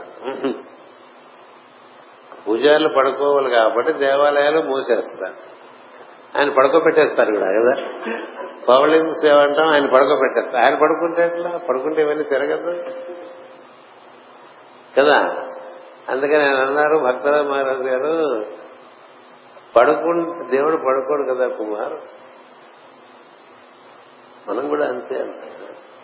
పడుకోవటమే వాడు ఎవడో నీకోసం వస్తేనే ఉండాలి కదా పడుకోసం అంటే పడుకున్నాడనే అనుకున్నారు అందరూ కానీ ఆయన పడుకోలేదు. ఎందుకని? దేవుడు పడుకోడు కదా అన్నాడు. ఎందుకని? దేవుడితో నేను ఉన్నాను కదా దేవుడు పడుకున్నప్పుడు నేనెట్ట పడుకుంటాను అది ఎంత అవగాహన మనం వహించలేము. పడుకొని దేవుడితో ముడిపెట్టుకున్నవాడు వాడికి నిద్ర ఉండదండి. ఎప్పుడు నిద్రపోతాం అనుకున్నవాడు దేవుడి దగ్గరికి పోకండి. కదా? అంచేత అలాగే మాస్టర్ గారు ఎప్పుడు పక్కన కదా? మనం అయితే దీన్ని స్విచ్ ఆఫ్ చేసి పడుకుంటాం. మధ్యాహ్నం పడుకున్నప్పుడు కూడా. రాత్రి సంగతి వదిలేండి పగలు కూడా. ఆయన రాత్రి కూడా ఫోన్ ఎప్పుడు పక్కనే ఉండేది. ఎందుకని? ఎప్పుడు ఎవరు పిలిస్తే అప్పుడు. ఎవరు ఏ మందు కోసం పిలుస్తారో ఏ ఆపద కోసం పిలుస్తారో ఆయన ఎప్పుడు పక్కన ఫోన్ పెట్టుకుని హలో అని చెప్పారు కదా? ఎప్పుడైనా ఫోన్ చేస్తాం మాస్టర్ గారు ఎందుకని వాళ్ళు పడుకోరు నిద్ర అనేటువంటిది లేక అంత మెరుకులో ఉండి దాన్ని నిర్వర్తించుకుంటూ ఉంటారు. అందుచేత వారికి వచ్చిపోయే ఈ దుఃఖాలు సుఖాలు మీకు జరుగుతున్నాం మనసు. ఇలా జరిగిందో అంటూ ఉండేవారు. ఇలా అయిందో అంటూ ఉండేవారు. అంచేత సుఖ దుఃఖాలు మనం పంది కుప్పులతో పోల్చుకున్నాం అనుకోండి వాటికి ఏమైనా పద్ధతి ఉందా? పాడుందా? ఎప్పుడు వస్తుందో తెలియదు ఎప్పుడు పోతుందో తెలియదు పద్ధతి కదా ఇప్పుడు పంది కుప్పలు లేని దోమలు చెప్పండి పోనీ. అది ఎలా వచ్చేస్తుందో తెలియదు అంచేత ఏవి చెప్పి రావు చెప్పి వెళ్ళవండి. దృష్టిలో ఏవి చెప్పి రావు చెప్పి వెళ్ళవు. వచ్చేదాన్ని చూడు దాంతో నువ్వేం చేయాలో చేయి అది వెళ్ళిపోతుంది. దాన్ని పంపించేసి. దాంతో పాటు నువ్వు వెళ్ళిపోక. కదా? జీవుడు చెప్పకుండానే వచ్చేస్తాడు. ఆ తర్వాత మనకి తెలుస్తుంది కదా? మా అమ్మాయి ప్రెగ్నెంట్ అయింది మా కోడలు ప్రెగ్నెంట్ అయింది. అయిన తర్వాత కదా తెలుసు తెలియదు కదా? ముందు తెలియదు కదా? అలాగే వెళ్ళిపోయిన తర్వాత కదా తెలుస్తుంది. వచ్చినప్పుడు తెలుస్తుంది. వెళ్ళిపోతున్నప్పుడు తెలియదు కదా? పైగా ఎలా వెళ్ళిపోతుందంటే బాగున్నాడు ఇప్పుడు పర్వాలేదు అనుకున్నప్పుడు వెళ్ళిపోతాడు. ఇంక వీడు పోతాడు అని అందరూ ప్రిపేర్ అయినప్పుట అందరూ చూస్తుంటే మృత్యు తీసుకెళ్ళదండి అది గొప్ప విషయం. ఆ పర్వాలేదు కొంత బాగానే ఉంది అని అనుకునేసరికి అందరూ వీళ్ళు కొంత మత్తులు అవుతారు ప్రమత్తులు అవుతారు అప్రమత్తులుగా ఉండరు. అంచేత అప్పుడు అందుకని వెళ్ళేది నోటీస్ లేదు వచ్చేది నోటీస్ లేదు జీవితంలో ఈవెంట్స్ కూడా అంతే. ఇంక ఇందులో మనం ఏదో ప్లానింగ్లో అవి చాలా చేస్తూ ఉంటాం కదా. చెయ్యి మైండ్ ఉంది కాబట్టి చేసుకో. కానీ దీనికి సంసిద్ధపడి ఉంటే నీకు ఈ సస్పెన్స్ మూవీ అంత బాధ పెట్టదు. లేకపోతే ఇది అరణ్యం చూడండి అరణ్యం అంటే పక్కేమో? మంటలు కార్చిస్తూ పక్క పాము తిరుగుతున్నాయిట పులులు తిరుగుతున్నాయిట దొంగలు తిరుగుతున్నాయట పంది కుక్కలు కూడా తిరుగుతున్నాయిట. ఆలోచించండి ఒక్కసారి అరణ్యం ఎట్లా మనం అలా ఉన్నాం మనం అలాగే ఉన్నాం మనకు తెలియకుండా ఉన్నాడు ఇది అరణ్యం అని తెలియక ఇందులో ఉన్నాం అందుకని ఈ సినిమా మనం వేసుకున్నాం అనుకోండి మన మనస్సులో. అలా మనం చిత్రీకరిస్తుంటే పక్కన కూతురు భయం వేసేసేసుకుంది కదా? అంచేత తావు తావులందు ఆత్మరక్షణకు ఆశ్రయము కల్పింపదు. ఎక్కడ ఎక్కడ మనకి రక్షణ అనేటువంటిది? ఎక్కడ అరణ్యంలో ఇలాంటిది ఒక పరిస్థితిలో ఉన్నప్పుడు ఎక్కడుంటే రక్షణ? ఎక్కడున్నా పాము రావచ్చు. ఎక్కడున్నా దొంగలు రావచ్చు. ఎక్కడున్నా పులి మీద పడవచ్చు. ఇలా ఉంటుంది కదా? అంచేత దప్పికలో ఎండమావుల వలె ఇంద్రియ విషయములు కార్యభారములు ముందుకు నడిపించుతుండను మనకి దాహం అక్కడెక్కడ నీళ్ళు నట్టుగా కనిపిస్తాయి కదా? రోడ్డు మీద కూడా కనిపిస్తాయి. ఎడారికే వెళ్ళక్కర్లా. ఎండాకాలం రోడ్డు మీద అట్లా కారులో వెళ్తుంటే అక్కడెక్కడో తార్ రోడ్డు మీదే నీళ్ళు పెట్టున్నాం మనకి దాహంగా ఉంది అంటే ఏం చేస్తాం? నీళ్ళ కోసం పరిగెడతాం కదా. ఎండమావులకు నాశనం చేయు సంగంబునం తరసం సత్యములం సుమూఢ వృధా తత్వజ్ఞుడు అన్నాం కదా. ఇంద్రియ విషయంలోనే అలాంటిది ఇవాళ రేపు అవుతుంది ఎల్లుండి అవుతుంది ఇంకోటి అవుతుంది. ఏదో ఒకటి అయిపోయింది ఇంకోటి అవ్వాలి అది అవ్వాలి ఇంకా అవ్వాలి అవ్వాలి అట్లా అట్లా ఏదో అట్లా మనకి ఒక పెండరా బాక్స్ అని అందులో హోప్ అనేది ఒకటి బయటకు ఆ హోప్ ఆధారంగా తిరుగుతూ ఉంటాడు తెలియదు వాళ్ళు వెళ్ళిపోతా ఉన్నాగా వెళ్ళిపోయే రోజున? అంచేత ఈ ఇంద్రియ విషయములన్నీ కూడా కార్యభారములు పెంచి ముందుకు అట్లా వెళ్ళి లాగుతూ ఉంటాయి ఇంకా రేపు కదా. ఇప్పుడు రాత్రి పడుకుంటే రేపటి ఇప్పుడు మైండ్లో ఉంటుంది. కదా? ఏమో రేపు లేస్తామో లేవో అనే పరిస్థితి ఉన్నది కదా. అంచేత ఈ కార్యభారం నడిపిస్తూ ఉంటుందండి. నేను నాది అనేబడి కూతలతో కూడిన దేహ రూపములు మెదులుతుండదు అవన్నీ ఇవన్నీ కదిలే రూపాలు. ఆకృతులు అన్నారు కదా. ఇవన్నీ తిరుగుతూ ఉంటాయండి. సినిమా తెర మీద బొమ్మల్లాగా తిరుగుతూ. అట్టి బాటలో మోపలేని బరువులు మో మోసుసు నడిచిపోవు మూఢజనులు మూఢజనులు ఏనాడైనను మీ పాద పద్మములను దర్శింపక తప్పదు. ఎందుకంటే ఇంకోటి ఆయాసపడిపోతాడు ఇంక ఇది ఇవన్నీ అయ్యే పని కాదు ఎందుకు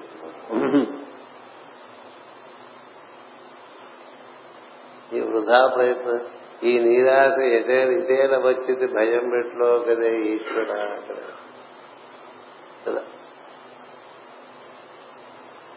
అలయక సొలయక వేసట దొలయక కరి మకరి తోడ రుద్దండత రాత్రులు సంధ్యలు దివసంబులు సలిపెన్ పోరు ఒక్క వేయి సంవత్సరములు. బుద్ధిశక్తిని గజమా జలగ్రహముతో పెక్కేళ్ళు పోరాడి సంసిద్ధులంబై తన లావు వైరి బలమును చింతించి మిథ్యా మనోరథం ఇంకేటికి. దీనికెల్వ తన పురంజాల రాజంసు అవ్యధ సవ్యధమై ఇట్టను పూర్వ పుణ్యఫల దివ్య జ్ఞాన సంపత్తితో. ఇంక ఇవే అయ్యే పనులు కాదు ఇంకా వాళ్ళు అసలు వచ్చేసింది డెబ్బై ఏళ్ళు వచ్చేసినాయి ఇంకా ఏమీ కాలేదు ఇంకేం చేస్తారులే వదిలేస్తే పోతుంది ఆయనంత అయింది ఏమీ అందరూ వయసు వచ్చేసిన తర్వాత కానీ ఆ చేసిన తర్వాత నా చేత ఎంత చేశాను ఏమీ నమస్కారం అని చెప్పేస్తారు. విద్యా మనోరథం ఇంకేటికి దీని ఎప్పటికైనా అవుతాయి ఆ సమస్యలు. ఎప్పటికీ అవు సముద్రంలో అలలాగవు మన సమస్యలు అట్లా ఉంటుంది. కాకపోతే ఇంకోటి అది కాకపోతే ఇంకోటి అది కాదు ఉన్నంతకాలం ఉంటాయి సమస్యలు. గుర్తుపెట్టుకోండి. ఈ దృష్టి సమస్యల మీద తీసేసి దైవం మీద ఇప్పుడు గజేంద్రుడు పాప ఏం చేశాడు? పోటాడాడు పోటాడాడు పోటాడాడు మనగే పోటాడాడు చాలా పోటాడాడు అయిపోయింది. ఈ లైఫ్ సక్సెస్ ఆ ఫెయిల్యూర్ అని అనుకుంటారు. సక్సెస్ అయితే ఫెయిల్యూర్ ఏంటి? సక్సెస్ ఎప్పుడంటే ఈ సక్సెస్ ఫెయిల్యూర్ కన్నా అవతల ఉండేదాన్ని పట్టుకుంటే సక్సెస్. ఈ మిగతా సక్సెస్ సక్సెస్లు కాదు ఫెయిల్యూర్లు ఫెయిల్యూర్లు కావు. కదా? అంచేత ఈ సక్సెస్ కోసం చూడకూడదు. ఇక్కడ success is always associated associated with failure జంటలు జంటలు జంటలుగా ఉంటూ ఉంటాయి. అంచేత ఏం చేశాడు? విద్యా మనోరథం ఇంకేటికి దీని జర్వ గెల్వ సరి పూరంజాల రాధంసు బాగా వ్యధ చెంది సంవ్యధమై. ఇట్లనే పూర్వపుణ్య ఫల దివ్య జ్ఞాన సంపత్తితో అంటే అంతకు ముందు చేసిన ఏదో కించిత్ మంచి మనలో మనకి దైవం వైపు దృష్టి అది పరిష్కారం.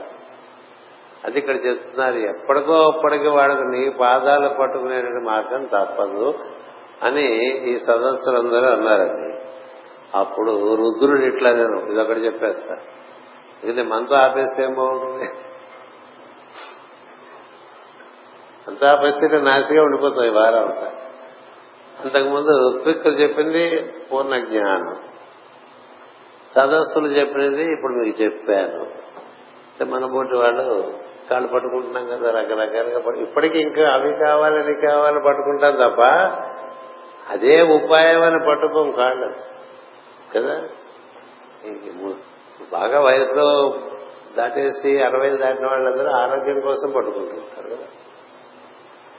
యాభైలో ఉండేవాళ్ళు ఇంకా మిగిలిపోయిన పనులవన్నీ పూర్తి వాళ్ళు కావాలని పట్టుకుంటూ ఉంటారు. నలభైలో ఉండాలి ఇంకా దున్నయాలు పొడి చేయాలని బోర్డు అనుకుంటూ ఉంటారు వాటి కోసం పట్టుకుంటూ ఉంటారు. ఇట్లా రకరకాలుగా పట్టుకుంటారు తప్ప దైవం కాళ్ళు దైవం కాళ్ళ కోసం దైవాన్ని పట్టుకుంటారా?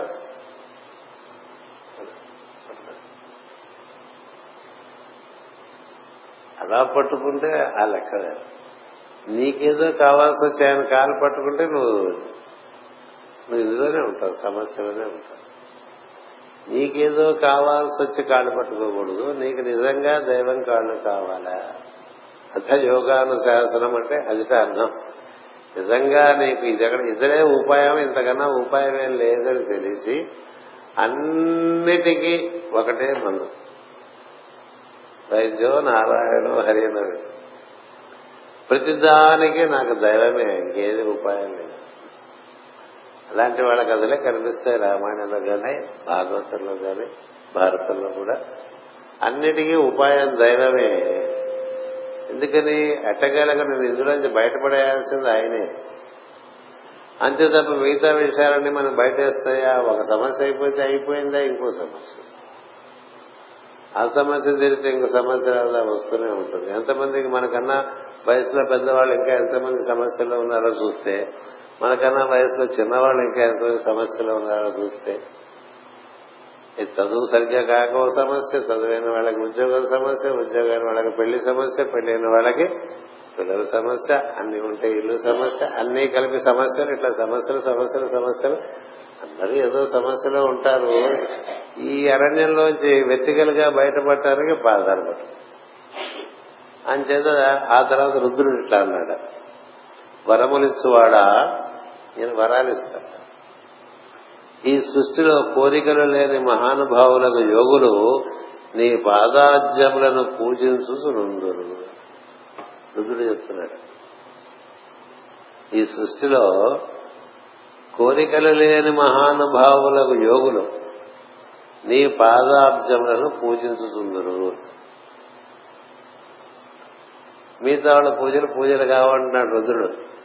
అంతకుముందు ఏమన్నాడు వరములిచ్చువాడా అన్నాడు. ఎందుకని? వరములు కోరినవాడంతా మళ్ళీ అరణ్యంలో పడిపోతాడు. కదా? ఈయన ఇస్తాడు వరాలు ఆయన ఇస్తాడు వరాలు. కదా? వరాలు పుచ్చుకునే కదా? రావణ కుంభకర్ణాథులు హిరణ్యక్ష హిరణ్య కసుకులు భస్మాసురాదులు ఎంతో మంది ఎన్నో రకాలుగా ఏవేవో కోరి వాళ్ళు కోరుకున్న దాంట్లోనే వాళ్ళు మళ్ళీ ఇరుక్కుపోయారు. అంచేత ఇలాంటి కథలు మనం బాగా చదువుకున్నాం అనుకోండి ఓహో మనం ఇందులో నుంచి బయటపడటానికి మనం దైవాన్ని ఆరాధన చేస్తున్నాం కాబట్టి కేవలము ఆయన పాదములను పూజించడమే మన యొక్క ప్రయోజనంగా భావం. అదే మన ప్రయత్నమే మన సిద్ధి. అందుకని రోజు ఇక్కడ పూజ చేశారనుకోండి రేపు మళ్ళీ నీ దగ్గరికి వచ్చి ఇట్లా పూజ చేసుకున్నట్టుగా అనుగ్రహించదల్లే అని కోరుకోవాలి. అంతే తప్ప ఇంకే అవి ఇవి ఇవి ఇవి. కోరుకున్నాం అనుకో కోరుకున్నది తీరవచ్చు తీరినా మళ్ళీ సమస్యలు ఉంటాయి.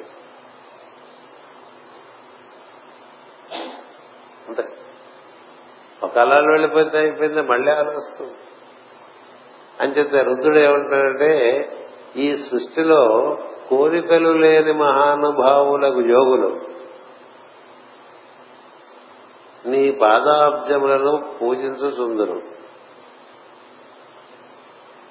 అందుకే చెప్తారు ధీరులు నిరపేక్షలు ఆత్మారాములైన మునులు నిష్కారణము హరిభజన చేయుసుందురు నారాయణుడు అట్టివాడు రవ్య చరిత్ర అని కారణం లేకపోతే మన దేవుడే పట్టుకోం కదండి మనకంతా డీల్సే కదా.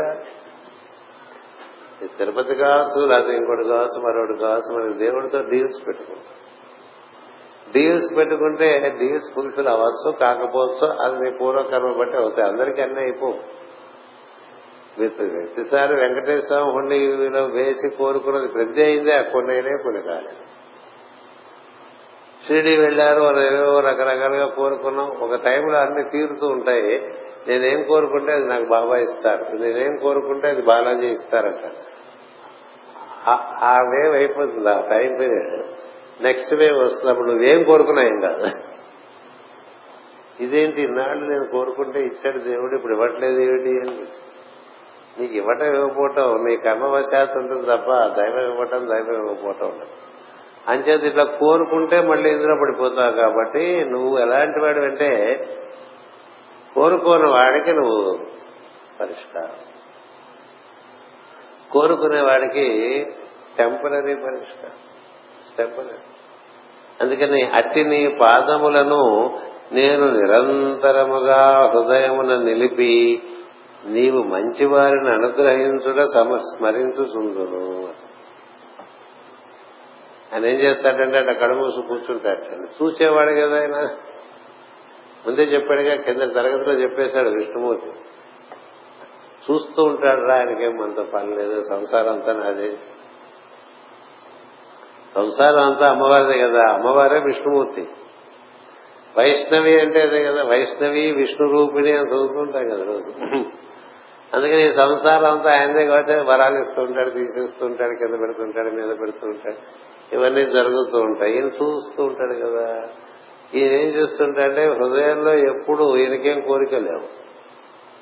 పిలిస్తే ఎవరన్నా చిత్రముఖ బ్రహ్మ విష్ణుమూర్తితో మరొకళ్ళు పిలిస్తే అలా చేసి పెడతాడు వెళ్ళిపోతాడు సృష్టిలో ఉంటాడు శివుడు.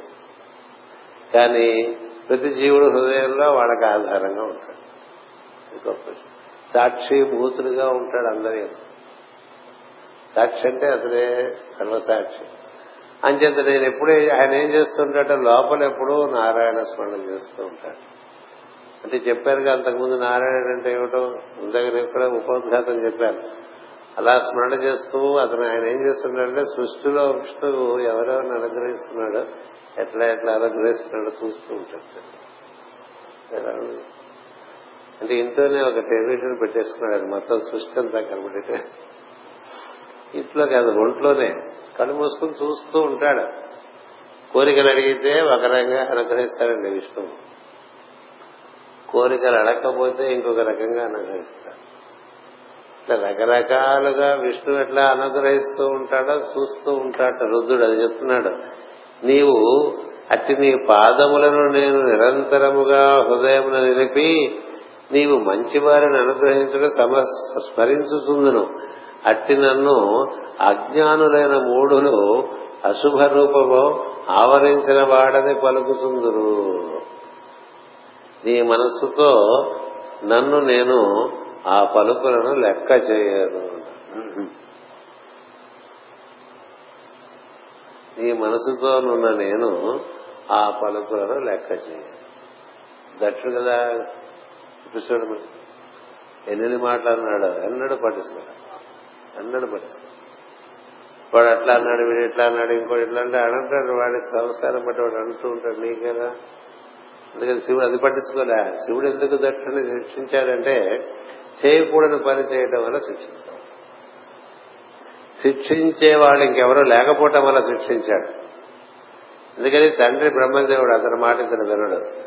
విష్ణువు చెప్పినా వినడు. ఇంకెవరు లేరు చెప్పేవాడు వాడికి. అందుకని తన పూర్వకు శిక్షించాడు. అంటే వాళ్ళేదో మాట్లాడినారని నేనేం చేయలేదు. ఎందుకంటే నేను ఎప్పుడు లోపల ఇదేనండి శివస్య హృదయం విష్ణు విష్ణు హృదయం శివ అని చెప్తూ ఉంటారు.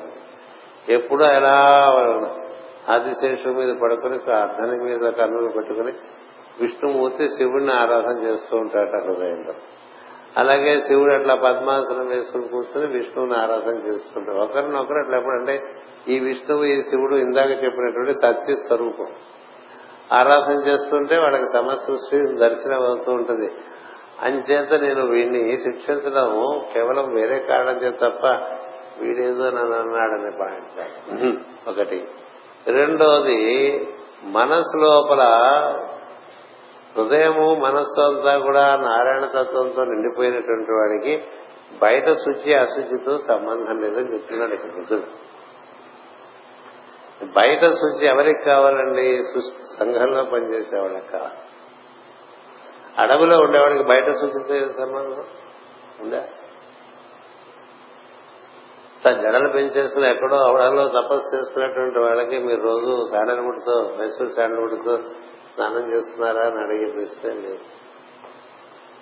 మీరు రోజు బట్టలు మార్చుకుంటున్నారా అని అడిగారు వాళ్ళు ఎందుకని దేహాతీతమైన తత్వంతో ముడిపట్టడానికి వాళ్ళ స్మరణ మార్గంలో తపస్సులోకి వెళ్తూ ఉంటారు. రుద్రుడు ఆ కోమకు చెందినవాడు. ఎందుకని? ఈ సిస్టంలోకి అతను రావటలేదు నేనెక్కడో అడవిలో ఉన్నాను గోచి పెట్టుకుని ఉన్నాను. ఊళ్ళోకి వస్తే గోచి పెట్టుకుంటే రాళ్ళేస్తా కదా? అందుకని అడవిలో నా దారి నేను బతుకుతుంటా. ఎక్కడ ఉంటాడు ఎవరికే? సృష్టికే అందనటువంటి చోట్లో కూర్చుని ఉండేటువంటి వాడు బట్ట వేసుకున్నాడు బట్ట వేసుకోలేదు. జుట్టు కత్తిరించుకోలేదు సెలూన్కి వెళ్ళలేదు హెయిర్ కటింగ్ సెలూన్కి వెళ్ళలేదు. ఇట్లా మాట్లాడుతుంటే ఏం బాగుంటుంది? మీరు కుంభమేళ అటువంటి చోటుకి వెళ్ళినప్పుడు అక్కడ రకరకాల మనుషులు కనిపిస్తారు కదా. వాళ్ళని మీరు ఎప్పుడు చేయించుకుంటారు? క్షవరాన్ని అడిగితే. వాళ్ళు ఉండేది దేహం కేవలం ఒక ఉపాధిగా దైవంతో అనుసంధానం చెందుకుంటారు. దేహం పడిపోయినా వాడికి ఏం ప్రాబ్లం లేదు. అలా ఉంటారు. వాళ్ళు ఏదో ఒకసారి గంగలో ముడవడానికి వస్తూ ఉంటారు. అలాంటి ఈ రుద్రుడు ఎప్పుడూ తపస్సు చేసుకుంటాడు. కృష్ణలోకి రాడు పిలుస్తుంది అలాంటి వాడు నన్నేదో అన్నాడని అట్ట నన్ను అజ్ఞానులైన మూడులు అశుభ రూపం ఆవరించిన వాడని పలుకుతుందరు నీ మనస్సుతోనున్న నేను నీ మనస్సుతోనున్న నేను ఆ పలుకునను లెక్క చేయను ఇక్కడి నుంచి మనకి రుద్రుడిచ్చే సందేశం ఏంటంటే నీవే నేనుగా ధ్యానించు ఉన్నటువంటి వాడు ఉంటాడే. అంటే అందరిలోనూ దైవాన్ని చూడటం అనేది ఒకటి పెట్టుకున్నాం అనుకోండి. పెట్టుకుంటే వాళ్ళు వీళ్ళు విమర్శించినా మనకేం సంబంధం లేదు. కదా? ఇది శ్రీకృష్ణుడు చెప్తాడు నిందాస్తుతుల ఎందు మౌనము. ఎవరన్నా పొగిడారు మౌనం ఎవరన్నా తిట్టారు మౌనం. తుల్య నిందా మౌని అని. అంటే ఏంటి? నిందాస్తుతులు ఎందు మౌనము తుల్యంగా ఉంటుంది సరి సమానంగా ఉంటుంది సులభం కాదు. పొగుడుతుంటే లోపల పొంగిపోతూ ఉంటాం కదా. తిరితే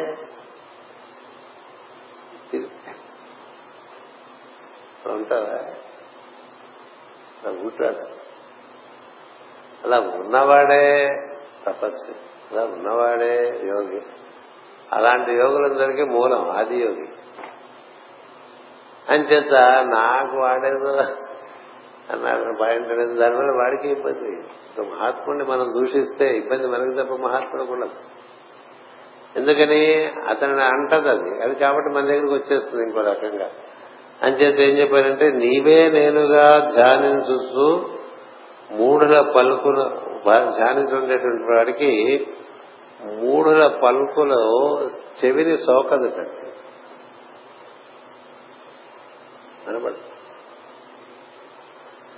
అంటే మనకి వినపడుతుంది బాధపడతాం. ఆయనకి అసలు వినపడనే వినపడతాం అందుకని ఇక్కడ అంటే అందరికీ కూడా తెలుస్తుంది రుద్రుడు తను నిందించాడని రుద్రుడు శిక్షించలే. సన్నిధించాడని శిక్షిస్తే అది పెద్ద విషయం కాదు. లోకాలకి నష్టం కలిగించే పని చేస్తూ ఉన్నాడు. ఎవరి మాట వింటారు కాబట్టి శిక్ష. దాని నుంచి రక్షించాడు. అలా ఆయన చెప్పాడు. ఆ విధంగా మనం ముగ్గురు గురించి చెప్పుకున్నాం. ఋత్వికులు చెప్పిన మాట చెప్పాం. ఆ సదస్సులో పాల్గొన్నటువంటి జనుల యొక్క మాట సదస్సులందరూ వారు వారి మాటలు చెప్పుకున్నాం. రుద్రుడి మాట చెప్పుకున్నాం. తర్వాత భృగు మహర్షి మాట్లాడతాడు ఆ తర్వాత బ్రహ్మదేవుడు మాట్లాడతాడు. పై తరగతిలో ఇంకా కొంతమంది మాటలు మనం విందాం. స్వస్తి ప్రజాభ్య పరిపాలయంతాం. న్యాయేణ మార్గేణ మహీం మహేషా. ఓ బ్రాహ్మణేభ్య శుభమస్తు నిత్యం. లోకా సమస్త సుఖినో భవంతు. లోకా సమస్త సుఖినో భవంతు. లోకా సమస్త సుఖినో భవంతు. ఓం శాంతి శాంతి శాంతి